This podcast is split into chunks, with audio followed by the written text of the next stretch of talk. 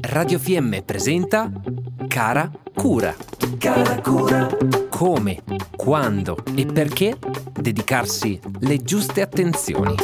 cara cura, cara cura.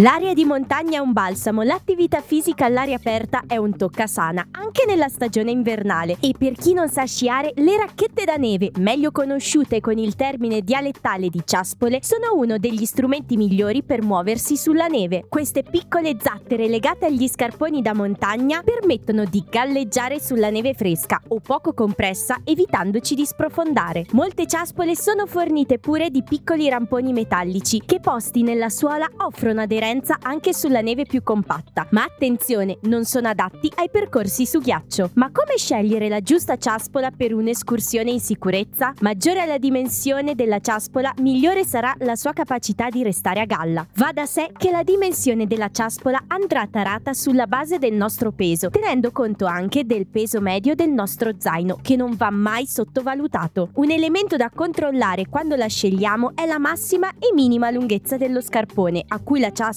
è adattabile. La funzione alzatacco permette di ottimizzare lo sforzo sui dislivelli. Il gancio all'altezza del tallone serve invece per bloccare il piede, quasi come negli sci, per permetterci di usare la ciaspola come un corpo unico e solido legato al piede e affrontare tratti più impegnativi. I modelli più sofisticati inoltre offrono un rampone molto pronunciato anteriore per progredire su pendenze più accentuate su nevi più compatte. Attenzione, rispetto all'escursionismo estivo bisogna evidenziare che la progressione con le ciaspole richiede uno sforzo supplementare che è mediamente del 50% circa. Non è poco. Un elemento da aggiungere al maggiore affaticamento è il freddo. Se da un punto di vista salutistico aiuta a consumare più calorie, specie grassi, questo si traduce in un maggiore affaticamento. Bisogna tenerne conto quindi quando si pianifica la durata di un'escursione. Se d'estate il grosso della fatica lo si fa in salita, con le ciaspole anche la discesa richiede uno sforzo per via del maggiore sprofondamento causato dal nostro peso in caduta. Per evitare lo sprofondamento spesso si ricorre ad una discesa più veloce che permette di galleggiare di più sulla neve ma necessita di un maggiore sforzo. Attenzione, come sempre buon senso ed esperienza aiutano a prenderci cura della nostra salute senza attirare pericoli imprevisti, quindi lasciate sempre detto ad un conoscente dove state andando e a quale ora prevedete di rincasare. Valutate sempre i tempi di rientro per evitare di farvi cogliere dall'oscurità. Verificate preventivamente il meteo e, a seconda del percorso scelto, date un'occhiata al bollettino valanghe. Se volete saperne di più, non esitate a rivolgervi a persone più esperte, guide alpine comprese.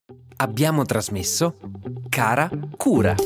Cara cura, Come, quando e perché dedicarsi le giuste attenzioni. cara cura, cara cura,